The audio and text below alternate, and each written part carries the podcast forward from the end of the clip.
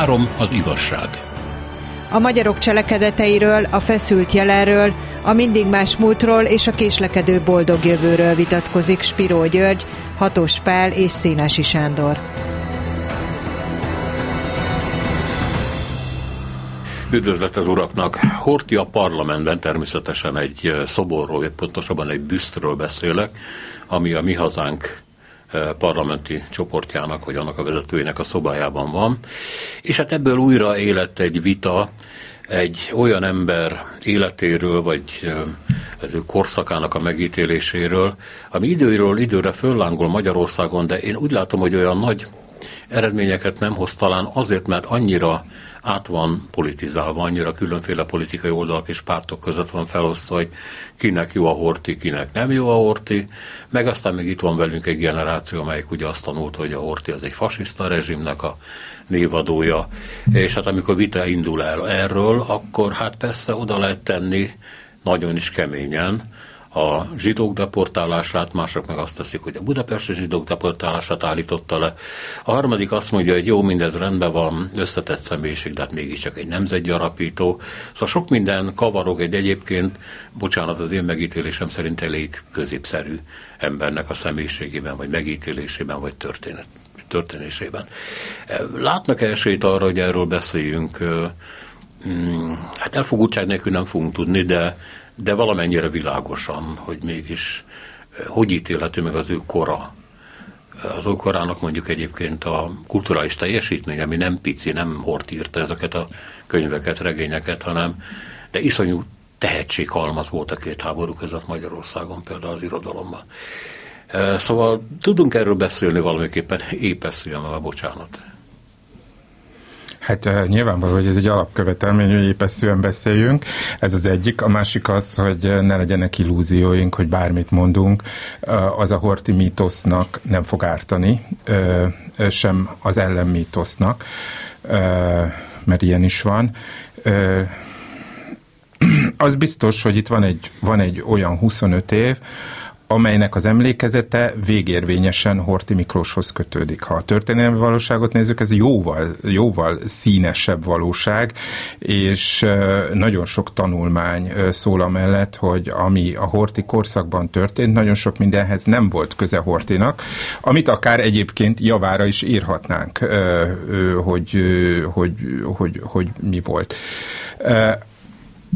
Az szerintem a nagyon érdekes kérdés, hogy az ő képességeit tekintve, az ő államférfiai ambícióit tekintve, miért, miért támad föl ekkora erővel, mert, mert, mert jobban, jobban jelen van most, mint akár 1990 után, pedig tudjuk, hogy 93-ban volt a kenderesi újratemetés, tehát hogy akkor is voltak már viták az ő, ő ö, életművével kapcsolatban. Ez biztos, hogy arra figyelmeztet, hogy, hogy megkerülhetetlenül jelen van, kavarog. Az, az a jelenségvilág, amelyet, amelyet az ő személyhez, nevéhez kötünk. Én csak annyit gondolok, hogy biztos, hogy erről mi is tudunk véleményt formálni. Nekem is van véleményem. Nem régiben olvastam újra Rassai Károlynak, aki egy polgári politikus volt, Egyébként keresztény pártiként indult, ellenforradalmárként indult, de nagyon hamar még ugye a Huszár Károly kormányában, tehát a Horti kormányzó választása előtti zavaros időszakban egy ideig igazságügyi államtitkár is volt, és aztán 20 évig, 25 évig igazából a polgári ellenzéknek. Tehát, hogy ő, aki azt vallotta, hogy, hogy az Asztória és a Británia között is van élet célozva, hogy ő nem azonosítja magát sem a őszi rózsás forradalommal, sem a fehér terroros ellenforradalmárossággal, de hát egy Rassai Károlynak ki ismeri a nevét, pedig Mauthausenbe deportálták, nyilvánvaló Spiro György ismeri a nevét, meg a történészek, de hogy, hogy nincs benne a nemzeti emlékezetben egy ilyen nagyszerű ember, aki a füzes gyarmati uh, kitelepítésben írja meg uh, a kéziratos emlékiratait, és, uh, és, és, és hát eléggé igazságtalanul, hiszen a kommunisták telepítették ki, aztán az élete utolsó éveire valamennyire visszatérhet, de Budapestre nem, nem kapja vissza a villáját. És ehelyett Horti Miklósról beszélünk, aki viszont mindent megúszott, és, és nem kellett soha bíróság vagy más előtt felelni tetteiért vagy mulasztásaért. Uh, Rassai Károlynak, aki meg mások helyett felelt a gestapo fogjaként, vagy éppen Rákosi áldozataként, az ő neve meg ugye feledésbe omlott. Ez, ez jutott első uh, uh, impresszióként eszembe, de majd majd esetleg a beszélgetés során van egy pár Horti anekdotám nekem Egy Horti ott ül Salazar jó voltából a Estorili villában, Portugáliában, és onnan Stalin jó voltából. Stalin jó, Stalin jó voltából. Tehát azért ismerjük a történetet. Nagy Ferenc, Rákosi, stb. kimennek Moszkvába, és szóba kerül Stalin hozza szóba Hortit is, és hogy azt mondja, hogy, hogy Hát igazából ő azért békét kért, hagyjuk békén. Tehát ha Stalin nem kegyelmez neki, akkor ő menthetetlenül háborús bűnösként végzi, vagy a Markó utcában, vagy Belgrádban akasztják föl, ahogy ugye még ártatlanokat is fölakasztottak, de ő mindent megúszott. Rassai Károlyról, meg talán azt is érdemes megemlíteni, hogy a zsidó törvények ellen szavazott igen kevesen szavaztak a zsidó törvények ellen. Nagyon szép beszédeket mondott, mint képviselő a parlament. Tehát ő, ő abszolút megérdemelné, hogy nem írtam róla alakot, de, de azért megemlítettem az egyik műve, művemben, mert, mert hát nagyon fontos ember. És tényleg senki nem beszél róla. Az, hogy a Stalin miért tartogatta életben a Hortit, ugye hát a Nürnbergi perbe be akarták vonni, és hát erős feltételezések, én nem tudom, de erős feltételezések vannak arra vonatkozólag, hogy ezzel a rákosiékat akarta sakba tartani. Mert hát mást nem nagyon lehetett volna helyettük ugye kinevezni, mondjuk köztársasági elnökké. És hát ezt miután más országokban is megcsinálta, meg hát ezt megszokták a diktátorok, a nagyhatalmak vezetői csinálni, hogy talomba tartanak már ismert és népszerűnek bizonyult politikusokat, tehát nem biztos, hogy a valóságos érdemei számítottak a Sztálin szemében a Hortinak. Nem voltak olyan nagyon nagy érdemei, szovjet szempontból, de más szempontból se voltak nagyon nagy érdemei, ugyanis nem volt erőskezű. Ha erőskezű lett volna, akkor Magyarország ki tud ugrani a második világháborúból. Nem tudott, és ez végzetes. Na most az, hogy miért nem tudod, én nem látom, jó, egy drámában el tudom központi figuraként képzelni. Mert egy dráma, dráma hősének nem feltétlenül kell nagy szabásúnak lennie. Csak a helyzetek, amikbe kerül, azok legyenek rendkívüliek. És akkor egy közepes embernek a reakció is lehetnek rendkívül érdekesek és szélsőségesek, és abból föltárulhat valami emberi lényegszerűség. Tehát ehhez nem kell nagyon nagy figurának lenni a valóságban. 25 évig volt elvileg ugye hatalmon, és ez alatt összeszámoltam, 14 miniszterelnök működött.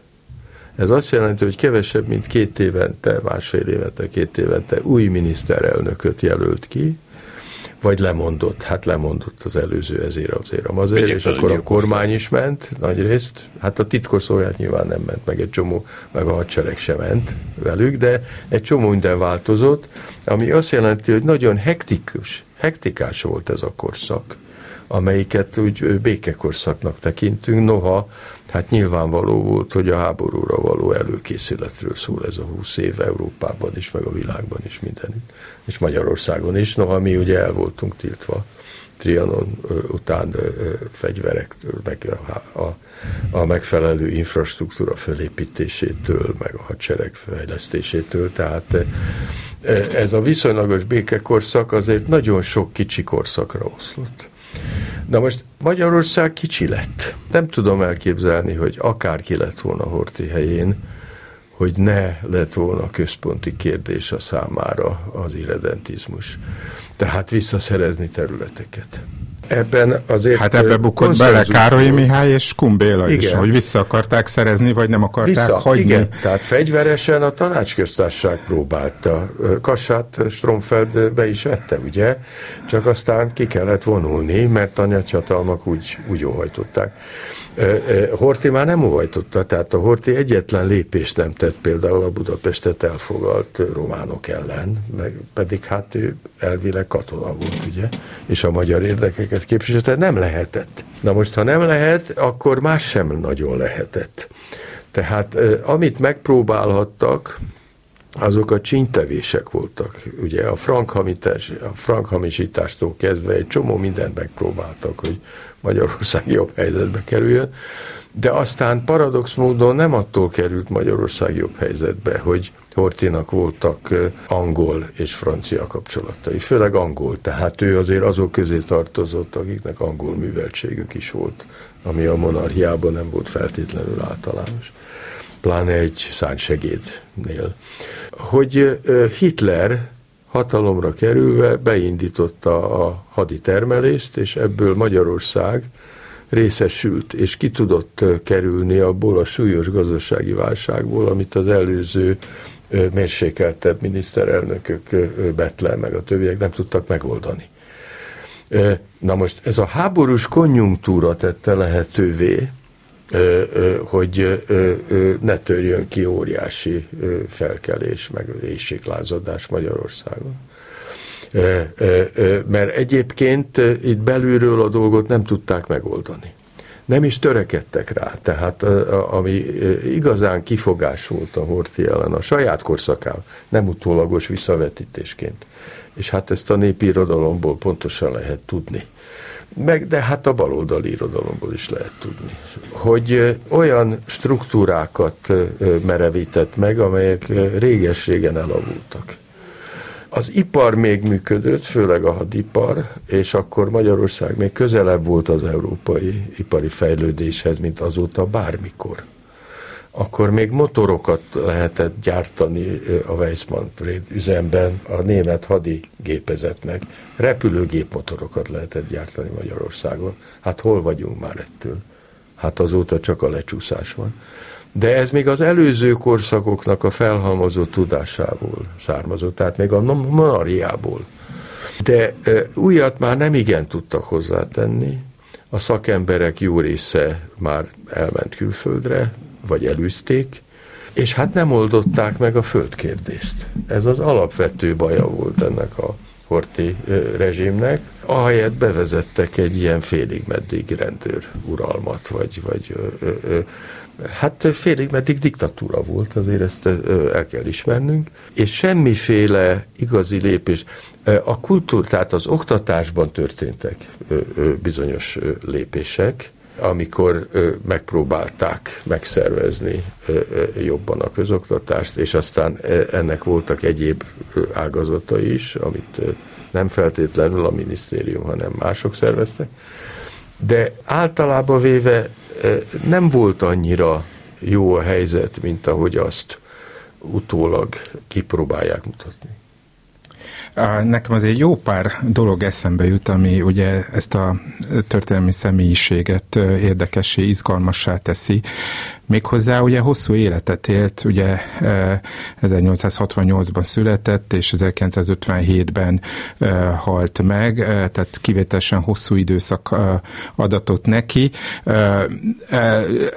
nagyon egészséges volt, ugye nemrégben jelent meg az egyik ö, ö, szenzációs napló, hiszen nagyon kevés napló van a Hortélyi korszak irányítói, Zsindei Ferencé, amivel leírja, hogy hát a szenilitást látom rajta, de hát kivételesen jó állapotban van a kormányzó úr, tehát hogy, hogy, hogy egyfajta férfi eszmény volt idős korában, és ma is szeretik mutogatni a, a tetovált karját, tényleg alkarja, felkarja, egy a hadi tengerészeti út kapcsán tetoválva volt, tegyük hozzá, hogy egyébként Károly Mihályé is, tehát hogy, hogy ha, ha, ha ilyen, ilyen kis kuriózumokat nézünk. De ami igazán meglepő, ez az ember 51 éves koráig teljesen ismeretlen volt a politika szinterén, és egészen az első világháborúig bizonyosan semmi esélye nem lett volna arra, hogy bekerüljön a politikai elitbe.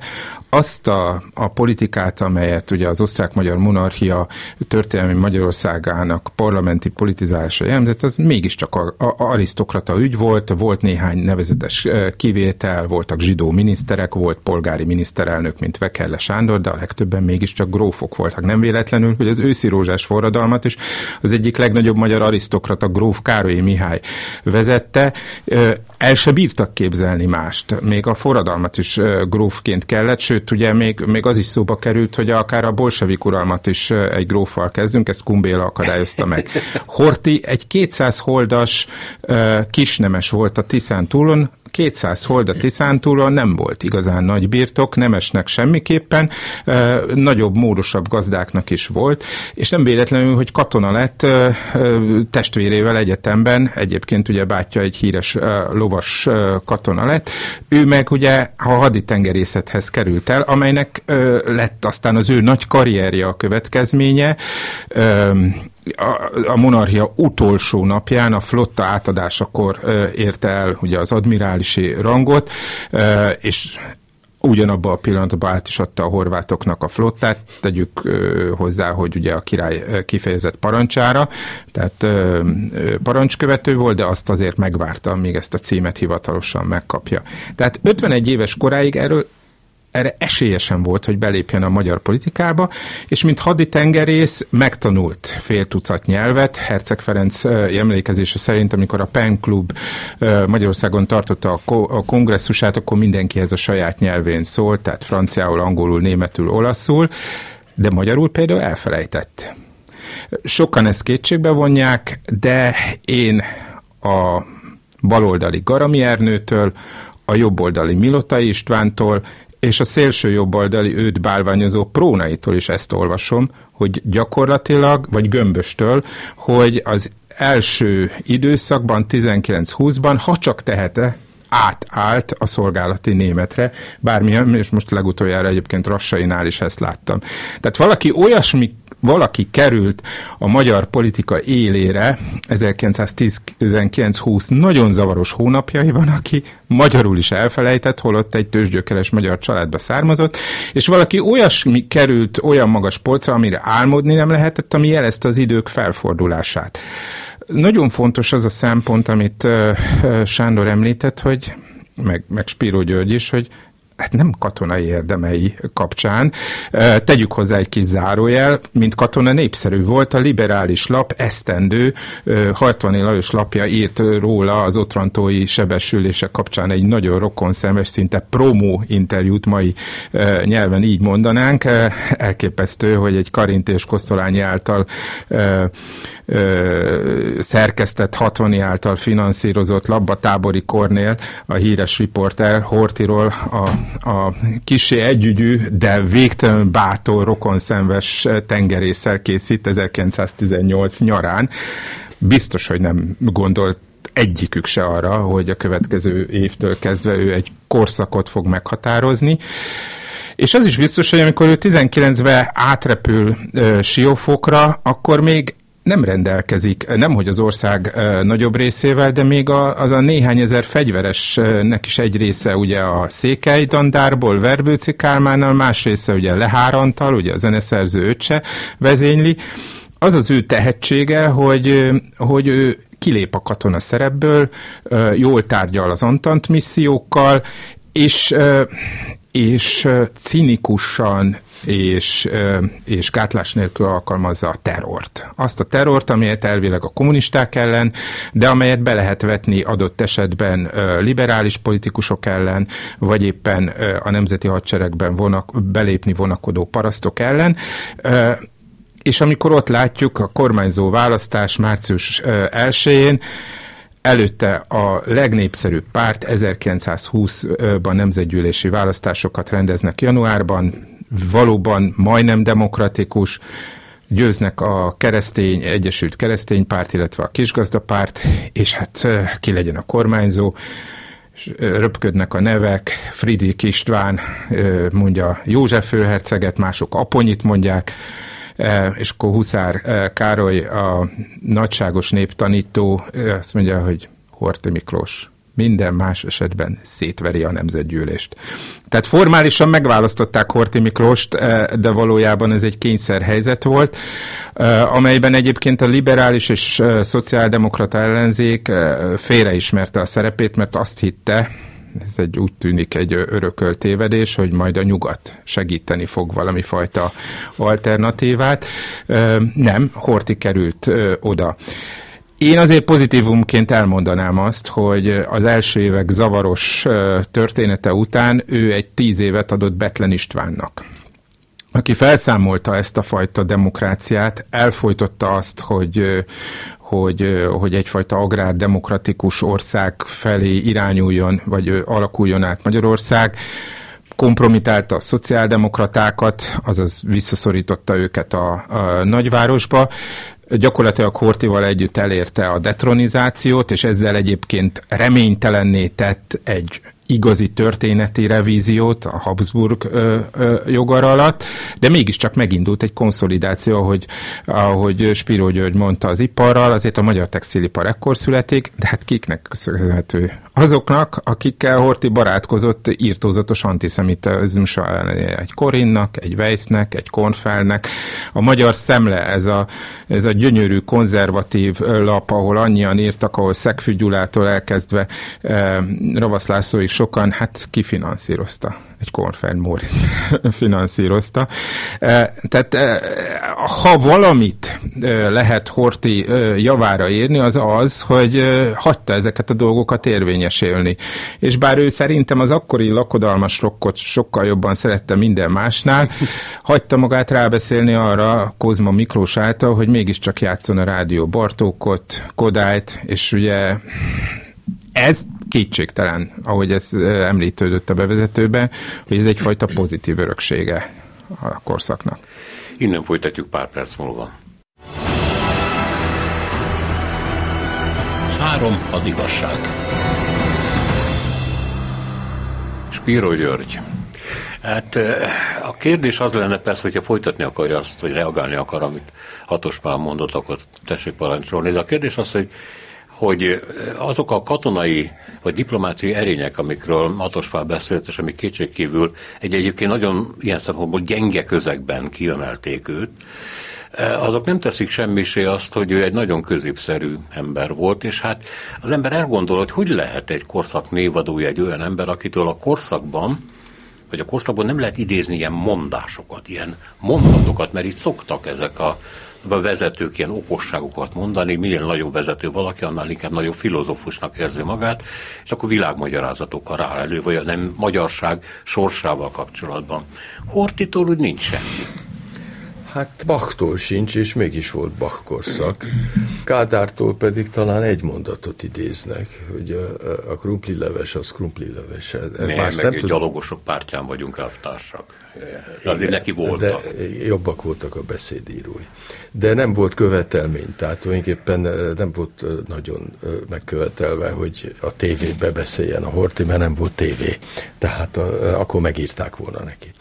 Összehasonlítva a térségbeli vezetőkkel, hát kétségkívül nem ő volt a legfényesebb.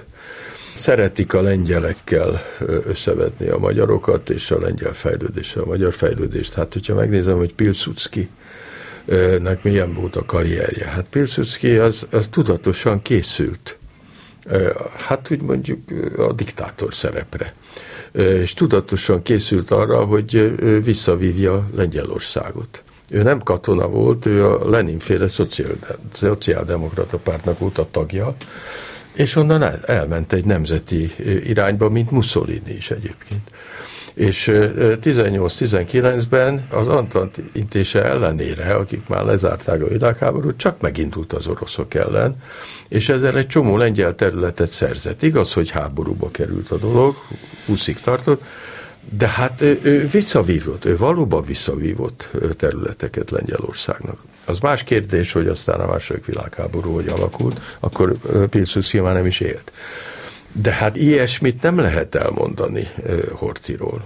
Tehát valóban neki nincsenek ilyen hogy úgy mondjam, elhatározott cselekedetei, hanem tulajdonképpen sodródott a maga módjan, és nem mindig nagyon ügyesen sodródott, és nem mindig megfontolta a sodródott.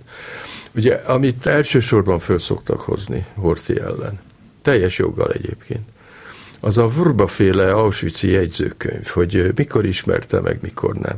Na most egyrészt most már azért azóta lehet tudni. Mármint a halál. Az Auschwitz, igen, az 42, 43, amikor kiszöknek ketten, és akkor megírják a, a, a tapasztalat. De hát már előtte a magyar elit pontosan tudta, és a Hort is pontosan tudta, hogy mi történik a, a, a németországi zsidókkal, és hogy a, akiket Magyarországon deportáltak, azokkal is az fog történni. Tehát mondjuk, igen, mentegetik, hogy ellenállt, meg hogy a Hitler nyomást gyakorolt rá, meg mindenféle. Igen, másokra is nyomást gyakorolt. Volt, ahol előbb megtörtént a deportálás, például a szlovákoknak, meg a horvátoknál, meg a sárga csillagviselése valóban. De azért például a balkániak jobban viselkedtek, és, és Antonescu is jobban tudott viselkedni ebből a szempontból. Nem nagyon lehet fölmenteni a kollaboráció vágya alól. Na most az, hogy a háborúba hogy léptünk be, mint léptünk be, hogy kassabombázásra, meg egyebek, ugye ezt kutatták, meg mindig nem lehet pontosan, valószínűleg soha nem fog igazán kikerül, kiderülni, de azért mégiscsak a nevét, meg az aláírását adta sok százezer magyarnak a halálához. Hát azért lett volna mód például lemondani. Azzal mentegetik, hogy akkor a nyilasok átveszik, de nem biztos. Hát nem tudjuk. Nem tudjuk. Ez, ez, ez tényleg átvették a hatalmat október 15-én 44-be, amikor nem volt megszervezve. Egyáltalán nem volt megszervezve a kiugrás, amit meg kellett volna szervezni. És ez, ez nagyon-nagyon súlyos hiba, és nem csak a, a, a sok tízezer, meg százezer halott miatt, ami még ebből következett, hanem ami aztán Magyarországra nézve következett a 20. században. Nem, nem következett volna az első világháború előtt is, tehát nem a 20. század elejéről beszélek, hanem még a végéről, a 19. századnak. Egy, egy liberális korszakból nem következett volna egy kevésbé konzervatív eh, rezsim, akár Horti alatt is, mert a körülmények azért tudják irányítani, változtatni az embereket, nézzük meg Kádárt természetesen.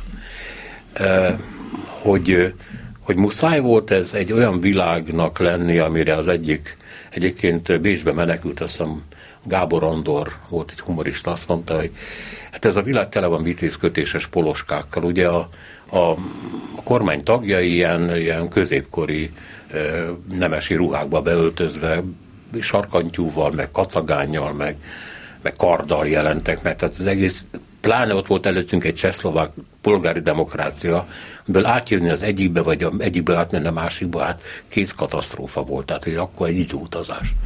Nem lehetett volna mást kialakítani, nem volt ebben az országban annyi, hogy akár még ebből az emberből is foragjon egy ilyen féldemokratát legalább.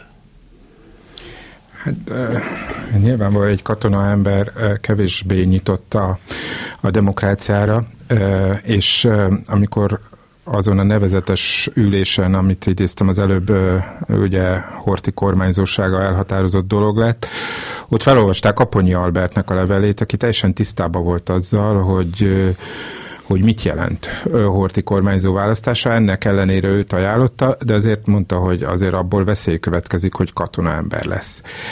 Ehhez képest az ő diktatúrája nem volt diktatúra a szónak mondjuk abban az értelmében, és biztos, hogy egész korszak alatt nem volt, hogy, hogy Teleki majd Betlen miniszterelnöki kinevezésével. Létrejött egy, hogy is mondjam, egy autoriter par- parlamentarizmus, de jó részt igazából Betlen ügyessége, ravassága volt az, amely, amely semlegesítette, korumpálta a, a szóba jöhető, ö, hogy is mondjam, liberális, ö, baloldali vagy éppen ö, kisgazda alternatívákat. Tehát ezt nem Horti intézte el, Hortiban volt az a bölcsesség, hogy az ő eredendő társaságát, ezt a vállalhatatlan terrorista gyilkos társaságot gyakorlatilag hagyta eltávolítani maga mellől, és ezeknek a legfőbb szólóját, Gömböst is ö, igazából leszerelte másfél évtizedre. És az is igaz, hogy az idősödő Horti a 30-as évek végén még mindig sokszor hallgatott, ö, hallgatott Betlenre. Számomra a döntő tényező, és beszélhetünk, mert hát ezek, ezek, ezek a magyar történettudományok továbbra is éles és gyakran megszólított kérdései, a második világháborúba való belépés, meg egyebek. Október 15. Október 15, amikor mesztelen lett a király. Mi történt október 15-én? Kiadta a proklamációját, a fegyverszünetet, hogy befejezzük a háborút, és a hadsereg nem engedelmeskedett. A tisztikar bolykottálta a legfőbb hadúrnak, mert őnek ez volt a címe, a legfőbb hadúrnak. Horti abban a hiszemben élt, hogy az ő mítosz, amit mindenki táplált, intakt, és bármikor katonailag érvényesíthető. Ehhez képest ő nem lett Napóleon, nem lett Pilzucki, és nem lett még egy Dögol sem, hanem cserben hagyták a tisztjei. Az a tisztikar, az a jó részt egyébként sokan mondják, de ennek szerintem másodlagos jelentősége van igazából német származású, de minden esetre Hitler imádó tisztikar, amely, amely, amelyre azt hitte Horti, hogy, hogy az ő hűségén vannak. Antonescu-t sikerült ugye Mihály Román királynak eltávolítania, a magyar kormányfő ö, nem tudta, ö, hiába nevezett ki hozzá hűséges Lakatos Gézát, jóindulatú katonatiszteket, kudarcba fulladt. Budapest gyakorlatilag megsemmisült. A háborúnak százezekkel többen estek áldozatul. Ugye a Dunaparti lövöldözések nyilvánvaló, hogy az a, a, a magyar holokauszt nagy részét Horti kormányzóság alatt, ebbe teljesen igaza van Spíró Györgynek, az ő passzív távolléte alatt, de miközben végig megőrizte ugye az államfői méltóságát, hajtották végre 44 késő tavaszán, de tényleg a budapesti zsidóság egy jelentős része, nagy része, az megmaradt, és, és hát már tényleg az is előfordult, hogy a németek mentették a nyilasok elő. A Hortinak itt van a, itt van a, a, tehát a katona ember, az erős ember, a gondviselés embere, és lemond, mert családilag érthető, egyetlen fia maradt az ő sorsával, de államférfiként nyilvánvalóan megbukott, kétszeresen is, mert hagyta magát zsarolni családilag, egy államférfi ezt nem teheti meg, másrészt meg azért, mert azt hitte, hogy ő legfőbb hadúr, holott már csak egy bábú volt a kirakatban. Ez az október 15, ez visszamenőlegesen is hitelteleníti azt a mitoszt, hogy ő egyesítette a nemzetet. Visszamenőlegesen is rá lehet jönni, hogy ezek a fehér lovas bevonulások nem az ő művei voltak, hanem, hanem a szerencsés, utólag kiderült ajándék a végzettől, hiszen Mussolini-től és Hitlertől kaptuk, nem az európai hatalmak koncertjétől, vissza a felvidék déli részét, Északerdét, illetve hát ugye Bácskát, Bánátot. Tehát kiderült az ő államférfiúi deficitje, elégtelensége. A mítosz ereje éppen abban rejlik, hogy ezt, ezt ezt nem veszi számításba, erről nem vesz tudomást, hanem Hortét úgy állítja elő, mint az erős embert, a kormányost, ahogy megjelentek húzba ezek a, ezek a plakátok. Ez, ami számomra érthetetlen. És nekem tényleg október 15 az, amikor, amikor kiderül minden. De mégiscsak meg kéne magyaráznunk, hogy miért születnek. Ugye nem a nem egyedül a parlamenti Horti szoborról beszélünk, hanem a 90-es évek eleje óta az országot teleszorták önkormányzati kezdeményezésekre egyébként, Horti büsztökkel ott állnak ma is, viszik a virágot, a református egyház hazatérés templom előtt ott van a büsztje, magyarul az egyház vállalja őt, sőt be is, meg is szentelte ezt a szobrot, és hát egy csomó dolgot tulajdonítanak neki, amit lehet, hogy mi csodálkozással nézünk, de ez attól még van. Így van. Amit hisznek, az egy létező dolog. És hát, hát kérdés, hogy ki igen. hiszi, bocsánat, de kérdés, hogy ki hiszi, kérdés, hogy a magyar népet ez érdekli-e. Én azt látom, hogy nem érdekli. Ez, ez, ez, ez természetesen propaganda, és valamilyen okból úgy találták, őt találták alkalmasnak, hogy valamilyen mitoszt ápoljanak továbbra is körülötte. Hát ilyen alapon Ferenc József szobor is lehetne a parlamentben. Hát végül is a magyar parlament az Ferenc József idején működött, nem? Hát csak akkor a kosutot valahogy el kéne távolítani a térről. Ne, hát megfér, mint a Zrínyi és Szulajmán megfér Szigetvár előtt, ugye két egyforma nagyságú és egymásra nagyon hasonlító szobor, ugyanazt csinálta, hát akkor ezt is lehet. Kádár János, hát miért nincs ott, nem? Neki is van a bizonyos körökben, tehát valamiért alkalmasnak találták, hogy körülötte verjék a tamtamot, de hogy ez mennyire érdekli azokat, akikre irányul ez a propaganda, azt én nem tudom megállapítani.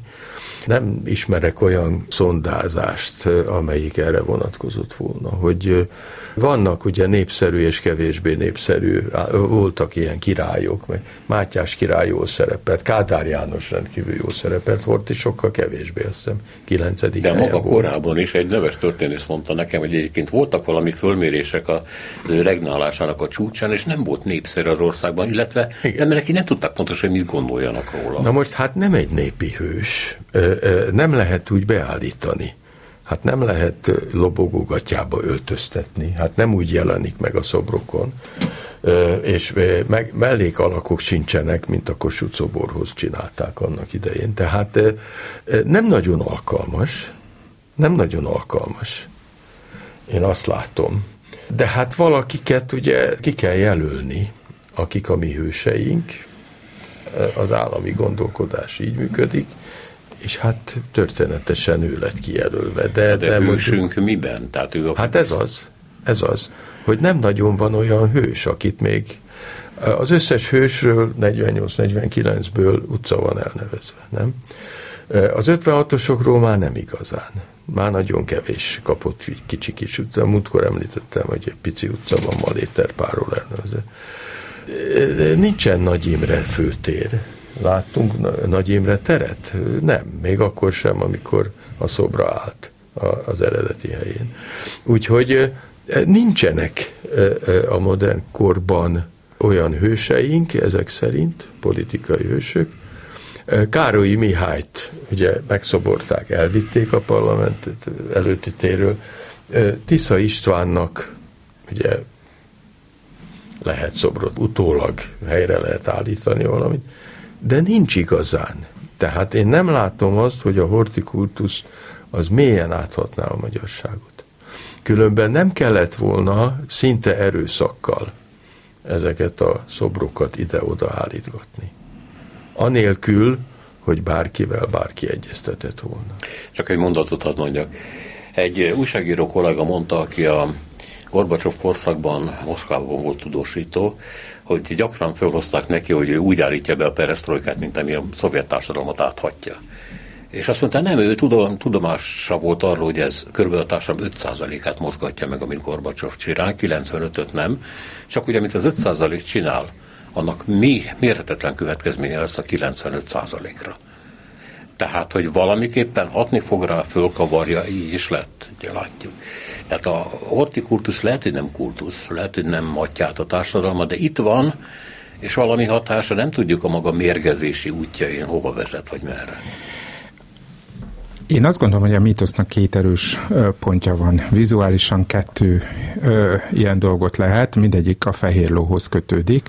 Ez az egyik a budapesti bevonulás 1919. november 16-án, ö, amikor ugye megtartja a híres nevezetes ö, válaszbeszédét ö, lóhátról, a bűnös Budapestről, amely vörös rongyokba öltözött és elárulta a történelmét És ez azt szimbolizálja, amely törésvonal, ha pontatlanul is, de itt, itt, itt van mindenkiben, hogy, hogy van egy kozmopolita főváros, és van egy elárult vidék, és hogy az elárult vidéknek, az igazi hazának vissza kell szereznie a fővárosát, keresztényé kell tenni, nemzetié kell tenni, és ebből következik a második, ez pedig ugye a kolozsvári bevonulás, a kassai bevonulás, a délvidéki bevonulás, amikor Horti uh, szavára, és és tényleg lelkesen, hát látjuk az egyik észak bevonuláson még a rabbit is, uh, és valószínűleg őszintén uh, uh, tehát, hogy a terület visszaszerző, az ország gyarapító. Mind ez hatalmas erővel kapcsolódik ahhoz a képzethez múltra szükségünk van, a múlt akkor jó, hogyha dicsőséges, a terület visszaszerzés dicsőség, és az is dicsőség, ha a nemzetet kvázi a, a nemzet halál állapotából valaki ö, ö, feltámasztja. Ezek azok a képzetek, akármennyire is pontatlanok és történelmileg nem helytállók, amelyek szerintem őt alkalmassá teszik. Azt, hogy hivatalos hős legyen, az, ez még, még nincs teljesen így. Ö, és az is biztos, hogy az egy fontos dolog volt, hogy hogy, hogy alulról jön. Tehát van egy mm, nehezen körül határolható, de annál is, de nagyon is jelenlévő társadalmi réteg, amely Horténak tulajdonítja a század legfontosabb úgynevezett magyar tetteit, és azok, amikről mi beszéltünk, a holokausztban való részvétel, a, a, a tehetetlenség a, a, a világpolitikai tétjátszmákban, amelyen szerintem sok múlt, az, az elfelejtődik. Csak a szépre emlékezünk, mindenki másnál meg csak a rosszra emlékezünk. A mítoszok így működnek, és pontosan ebből fakad a rettenetes erejük. Hát látjuk, hogy Betlen Istvánból nem lehet népi őst faragni, pedig az ő ellentmondásos tevékenysége ebből fakad az, hogy van magyar ipar, van magyar innováció, hogy Klebersberget hagyták dolgozni, aki ugye Tisza István embere volt, mégis az horti kell. Tehát úgy tűnik, hogy horti kell ennek a közvéleménynek, és pont annál is inkább ő kell, mert ő nagyon sokaknak nagyon nem kell. Tehát, hogy, hogy azért a magyar társadalom egy jelentős része teljes joggal mondja azt, hogy az ő államfősége alatt valósult az meg, hogy félmillió magyar állampolgár gyakorlatilag halálba vittek, és megfosztottak mindenétől először, szellemileg, anyagilag, és aztán az életétől, és ő volt az államfő. Ez nagyon fontos mondat volt legalábbis nekem, hogy tudnék a hős az, aki valakivel szemben, vagy valamivel szemben hős. De mivel szemben hős ma Horti? Ez a vörösrongyokba öltözött főváros kontra vidék, ezt értem, de másban. Jó, hát én, én, én mondjuk annyiban megértem a jobboldali félelmeket, hogy nyilvánvaló, hogy a, a, amint egy országban a gazdasági helyzet súlyosan roncsolódik, és súlyos válság lép föl, akkor lehet tartani az óhatatlanul ösztönösen és baloldali lázongástól és felkeléstől. Én azt látom működni, hogy mindenképpen valamilyen jobboldali hős kell, aki egy olyan típusú felkelést vert le, amilyen várható a jövőben, vagy a közeljövőben. Ezt értem. Ennek van politikai oka. És hát várható természetesen az egész térségben, egész Kelet-Európában várható, hogy ilyenek lesznek. És akkor az ideológiát is meg kell adni, hogy leverhessék. Ezt értem. Az kevésbé értem, szóval itt ugye a magyarságnál a, a vallás nem nagyon játszik szerepet. És hát az, hogy református valaki, ugye, Kossuth esetében is problémákat okozott. Tehát van egy ilyen református és katolikus, illetve protestáns, protestáns bocsánat, protestáns. Tehát van egy ilyen katolikus, hát akkor még nem is vált teljesen szét a református meg a protestáns abban az időben, a 19. század első felében. Tehát, tehát itt van egy ilyen vallási megoszlás, ami miatt nagyon nehéz vallásilag megindokolni, hogy valakit miért emelünk ki. A szerbek vagy mások ebből a szempontból könnyebb helyzetben vannak, mert hát akkor ottan az nyilvánvalóan ortodox volt, és akkor nagyszerű. A lengyelek is könnyű helyzetben vannak, mert katolikus. És Pilsudski valódi nagy mitosz lett egyébként, és hát ott nyugszik a Vavelban, ahol a, ahol a legnagyobbak természetesen. Nálunk pedig ez a legnagyobbak, hát a temető is kettő, kettő vagy három, vagy nem tudom hány része van osztva, ugye, mert munkásmozgalmi temető része is van neki, és nem csak a, a, az arisztokraták fekszenek a fiumei úton. Úgyhogy ebből a szempontból nagyon nehéz ezt megcsinálni. De nem volt olyan népi, nem fejlődhetett ki olyan népi hős, akit erre alkalmasnak véltek volna, úgy látom. Én szerintem a korszakunk az elmúlt 10-15 év egyre inkább egy polarizáltabb világot hoz létre, és ez, e, e, ebben Magyarország nem, nem áll egyedül. Ez van az Egyesült Államokban, ez van Nyugat-Európában, ez van az egész atlanti világban. Egy olyan hős, aki egyesít, kevésbé tud tematizálni, mint egy olyan hős, aki megoszt. És pontosan azért tud mozgósítani a saját oldalamon, mert annyian gyűlölik a másik oldalon éppen ezért ugye eh, nem olyan hősöket választunk, aki mind a két helyen elférne, de éppen ezért unalmas. Nem ezért Rassai, hanem ezért Károly Mihály, és ezért, eh, ezért Horti Miklós.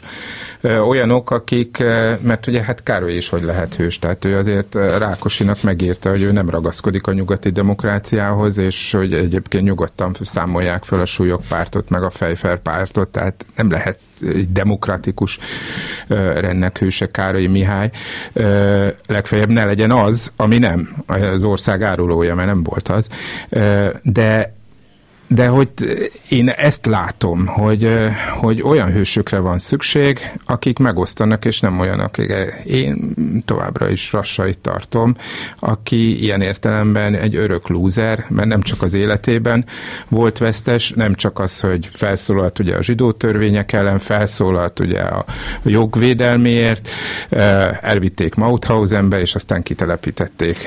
Ő nem lehet hős mi igazi hőseink a lúzerek. Köszönöm szépen, hogy itt voltak. Köszönöm Hatos Pálnak, Spíró Györgynek. Önöknek is köszönjük a figyelmet. Selmeci János szerkesztette a műsort. A műsorvezető Szénási Sándor volt. Minden jót!